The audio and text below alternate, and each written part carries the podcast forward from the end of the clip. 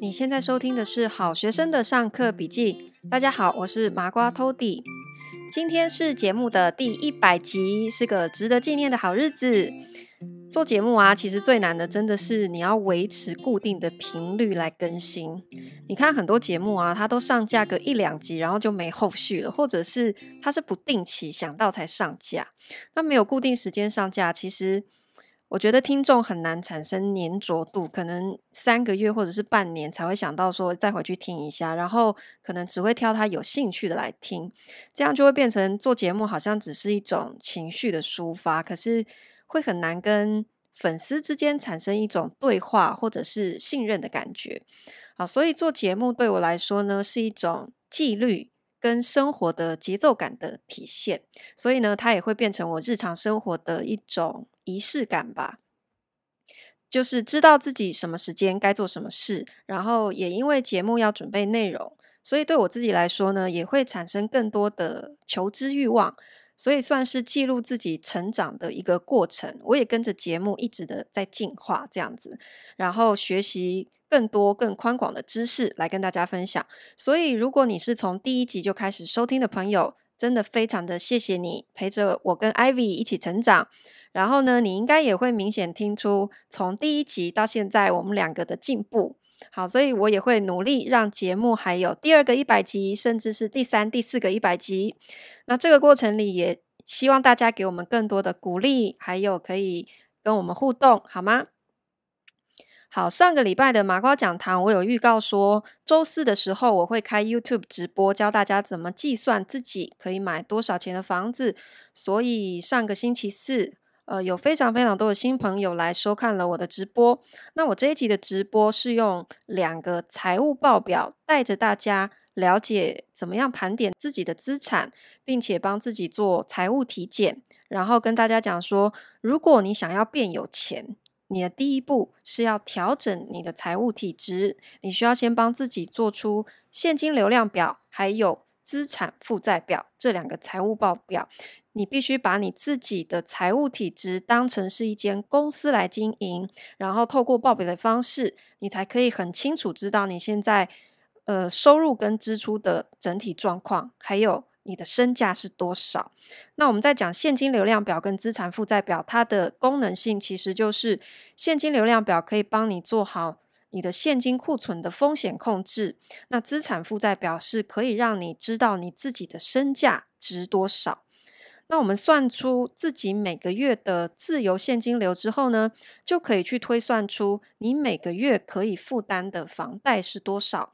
最后呢，才是倒推去算出你可以买总价多少钱的房子。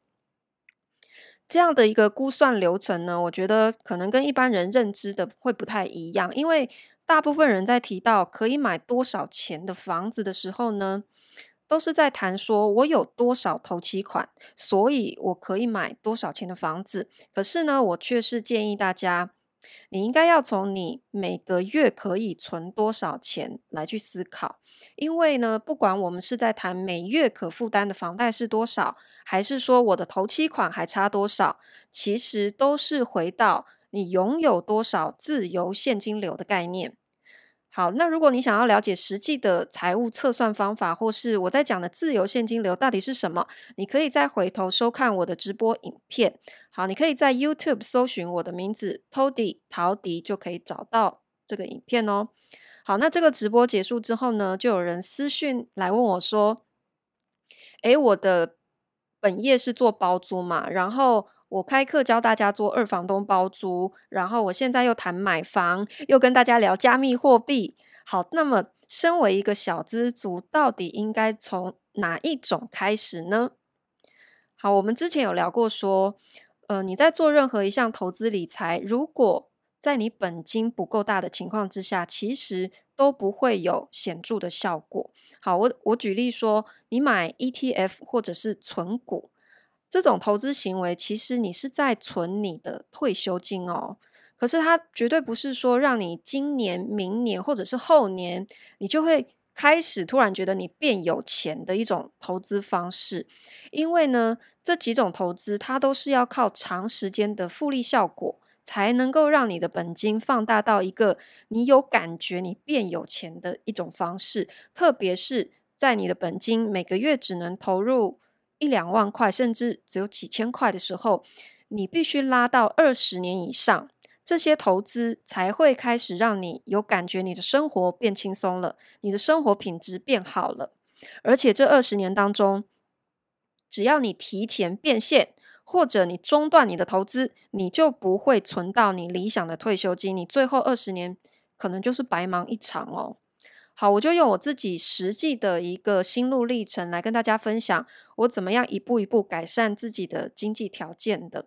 好，我刚回台湾那个时候是二零一六年嘛，可能很多人都知道，我裸辞掉我上海的工作。好，当时我是想要回台湾过生活。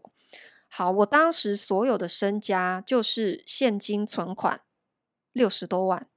可能有些人听到说，怎么怎么会这么少？我在上海做到一个营运长，然后工作这么多年，我的存款竟然只有六十多万。好，如果你有再往前一点，呃，去听我以前的故事的话，你就会知道，因为我在上海工作之前，其实我都是一个月光族。好，我我没有太多存钱这这样子的想法，我是一直到很后期开始对于金钱产生焦虑之后，我才开始想办法积极存钱的。好，所以我刚回台湾的时候，我身上真的所有身家只有六十几万。好，那这个时候应该任何人想到的都会是说我我应该要先求温饱，对不对？先想办法找到一个收入可以让自己至少可以生存的一种方法，不然我就马上就是坐吃山空嘛。好，那这个时候我有两个选择。第一个呢，是我把这六十几万直接拿去买股票，或者是定期定额买基金、买 ETF、存股这些哈。好，可是你觉得啊，这个决定可以让我每个月有钱吃饭吗？我有可能靠这一点点本金买到的股票的利息可以支撑我的生活费吗？应该不太可能吧。好，所以我势必还要再去找一份。稳定的收入的工作，对吧？这是第一个选择。可是呢，这个选择是不是等于我的生活又会回到原点？我还是一样会是一个庸庸碌碌的上班族。我每天要担心，我不喜欢这个工作的话，我又要找新的工作，无限的这样子的轮回。那既然这样，我为什么要辞职呢？我上海的薪水可能还比较高，我干嘛回来台湾？我不就是想要改变，想要一个不一样的人生吗？好，所以。我的第二个选择是，我赌一把，把这六十几万的本金直接梭哈投入到一项事业，看看能不能翻身。我用创业的方式，看看能不能帮自己创造更多的收入。好，最后呢，我选择了包租，我把这个第一桶金全部投入到租房的事业，我拿去租房子，然后翻修房子之后转租出去。好，只要装修完，我的每一个房间租出去，我马上就会有现金流进来。所以这个投资的成效是非常的立竿见影的。我平均一间公寓投入三十万的本金，每个月马上就有两万的收入进来。诶，这个收入是扣掉成本之后哦，好，是扣掉要付给屋主的租金之后。好，那等于一年我平均有二十四万的回收，将近。好，那这样子你算下来，其实。我投入的本金三十万，一年回收二十多万，其实年化报酬率将近百分之八十。我认为现在没有任何一个市面上的投资理财的产品投报率可以这么高。你丢三十万下去，可以每个月配息两万，没有吧？应该没有这种产品。好，所以我的包租事业是从本金六十万开始的，然后我大概花三年左右的时间来存到我买房的第一桶金。好，听到这里，你可能会有一个疑问，就是说，诶，我这样一间房子投入三十万，所以听起来我六十万的本金只能做两间就没啦，然后一个月的收入可能就是四万块左右，还要扣掉生活费，那怎么有办法三年存到几百万这样？其实，在你开始经营包租之后，还会有其他的方法来运用现金流去加速累积，你可以用来开发新物件的资金。那这个部分是我在我的实战班的课程里面。会再详细教大家的。好，那回到前面的问题，所以如果你问我说，租房、买房还是加密货币投资，它的优先顺序是什么？我的答案是，如果你现在的存款只有几十万，好，跟当年的我差不多，不到一百万。我觉得你应该考虑冒一点险，梭哈来创业，去杠杆你的本金。因为啊，如果你买房的头期款，你要靠薪水来存的话，我必须说，除非你薪水超过十万块，否则等你存到两三百万，你会发现你还是买不起房，因为你存钱的速度赶不上房价上涨的速度。只有创业才有可能让你把原先要花十年来存钱的时间缩短成五年，甚至是三年，或者是更短的时间。好，因为我自己就是这样子的。那你也许会想说，创业是有风险的，又不代表会成功。很多人都说，你要害一个人，就是叫他去创业，没有错。创业当然有失败的风险，可是我问你哦，最坏的情况是什么？不就是几十万赔掉，然后你的生活回到原点吗？你觉得你有什么可失去的？因为几十万的本金，如果你不冒险的话，你也不可能有任何实质上面经济的改变哦。你顶多就是把钱放在股票里面，然后每年领那几千块，吃一顿大餐都不够的利息而已，对吗？那我自己愿意冒险，我以小博大，所以我选择的创业是做租房行业，轻资产包租。我也教会很多人做到跟我一样的事情，放大资产之后再转入重资产去买房。好，所以我现在开始谈买房呢，也是因为我有很多轻资产包租的学员，他已经走到这个阶段了，他手上有十间以上的公寓在经营，每个月现金流都已经超过二十万了，应该要开始建立真正属于自己的资产了。我不是要教大家当一辈子的二房东哦，应该没有人想要一辈子当二房东吧？就是因为买房是我们人生非常重要的一个资产的配置哈，所以我的二房东的包租事业是教大家你要怎么样用来赚现金流的方式去放大你的本金，然后再转去买房来建立资产。包租方式可以让你用二三十万的本金去放大到两三百万。这个是我包租创业的一个目的，我是为了要加速买房第一桶金的累积。好，那至于加密货币的投资，我觉得这是等你已经买房了，你已经拥有资产了之后，手上还有闲钱才去做的事情。我其实不只是这样子看待加密货币哦，其实我觉得所有的投资都是股票、基金、保险或者是 ETF 这一些。没有一样投资的优先性应该要放在房地产的前面。我觉得你应该要集中火力，先拥有房地产，再开始考虑其他的被动性投资。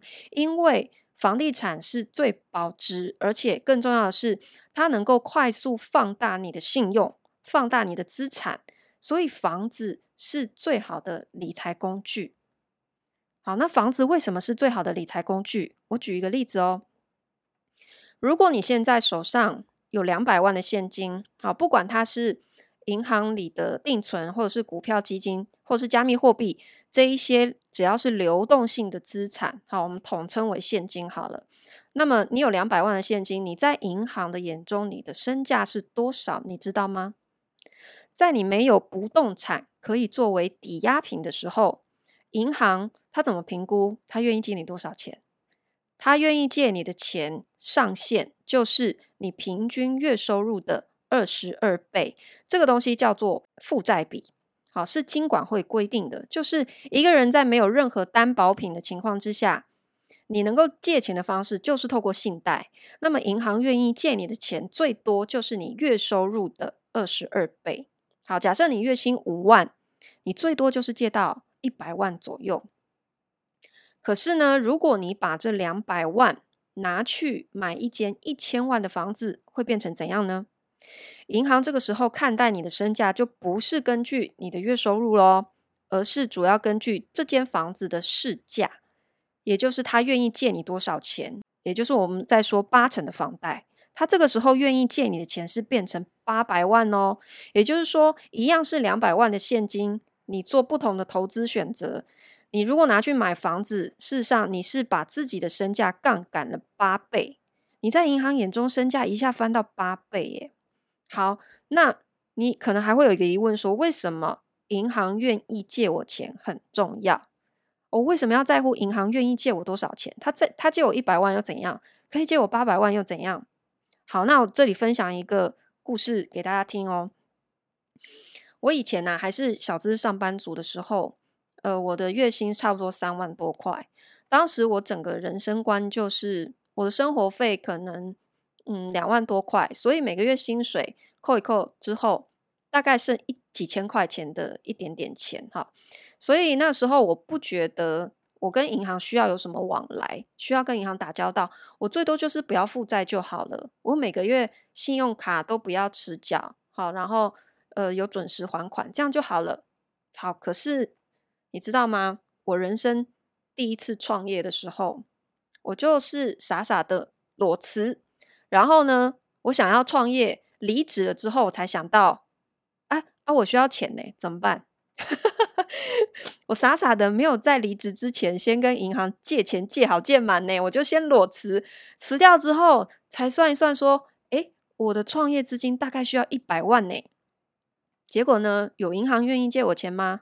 当然没有，因为这个时候我已经没有工作了。你要知道，银行是不会愿意借钱给一个没有工作的人的，因为所有的银行在你没有抵押品的时候，他希望看到就是。你有稳定的薪资收入，所以银行不会借钱给一个没有工作、没有固定收入的人。然后我也没有房子可以去抵押，所以我到处碰壁，怎么办？又不想要跟朋友借钱。好，最后想破头，终于想到一个办法，是什么呢？就是老家妈妈的房子贷款还得差不多了，好，拿去增贷。后来就。增贷了两百万出来，那你要知道，增贷的这个贷款，它相当于是房贷，因为它是比照房贷的利息，所以你要知道，房贷利息是所有融资的成本里面最低的。你今天如果是透过信贷的方式，第一个你能够借的钱不但非常的有限，而且利息一定是比房贷还要高非常多的。好。好，然后就算当时我没有辞职的情况之下，我去跟银行借钱，好，我没有带着房子去的时候，银行能够借我多少钱？我刚刚讲二十二倍嘛，我薪水三万多，最多最多也借到六七十万了。有房子就完全不一样诶，你在银行眼中，整个财富阶级就是往上拉一层。你每个月还银行的每一笔房贷，其实都意味着在未来的任何时候，你可以再去随时跟银行借出来哦。这家如果借给你的利息太高，你还可以再带着你的权状跑去其他银行说：“哎，我有房子，你要不要借我钱？”每一间银行都会张开双手拥抱你的。银行最乐意借钱给谁？你知道吗？不是收入最高的人，而是有房子的人。其次才是看你的收入，所以有房子的人跟没有房子的人，在银行眼中，财富阶级就是不一样的。大家要理解这一点哦。银行不会借钱给没有钱的人，他最喜欢借的是你有钱而且有房子的人。好，那说回来，如果你没有房子，你只能透过信贷。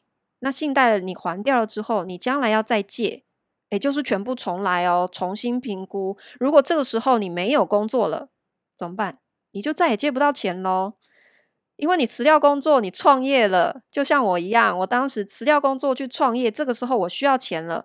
结果在我最需要钱的时候，诶，银行反而不愿意借我钱了。他会跟你说：“我要看你的薪转记录，哦，除非你有房子拿来做抵押品，我才会愿意借你钱。”好，那所以我总结一下哦。回答最一开始的问题，你要怎么样选择你的投资项目来改善自己的财务体质？优先顺序应该是这样子的：如果你现在是月光，好，你手上连二三十万的存款都没有，这个时候你应该先做的事情是乖乖的存钱，好，想办法加薪或者是兼差来提高你的收入，同时节约你的开销来存到钱。第二阶段，当你存到几十万的时候，all in 到一个事业里面去，去创业或者开创你的第二收入，快速创造现金流来放大你的本金。第三阶段，当你累积到两三百万的本金的时候，你生活也无余了，开始投资买房。最后，当你已经累积了一定程度的房地产的资产，你再开始考虑投资其他的加密货币或者是股票等等其他的投资。好，为什么我说买房子叫做你有一定程度的上限？好，什么叫做一定程度的房地产资产？因为一个人名下能够买的房子是有上限的嘛？政府也为了打炒房啊，提出越来越多的现代政策，所以一个人名下有个三间房子，其实就很紧绷了好。除非你是全部都现金买房啦，那当然就没差。可是呢，这应该是人生的第五阶段了吧？你已经到了一个富豪的阶段啊，你就全现金买房，到时候你就你就可以这样子做了。好，这个是我回答有人问我。你应该怎么样来调整自己的财务体质？你的投资选项的顺序应该是什么？好，那么延续我上周四的直播谈买房的第一步，整理自己的财务状况。这周四五月十二号晚上九点，我会开始谈怎么挑房子。看房的现场到底要看什么？要问什么？有兴趣的朋友可以订阅我的 Line@ 官方账号，你就会收到开播的通知哦。那么订阅的链接就在节目资讯栏的下方。麻瓜讲堂今天分享到这边，我们下次见喽。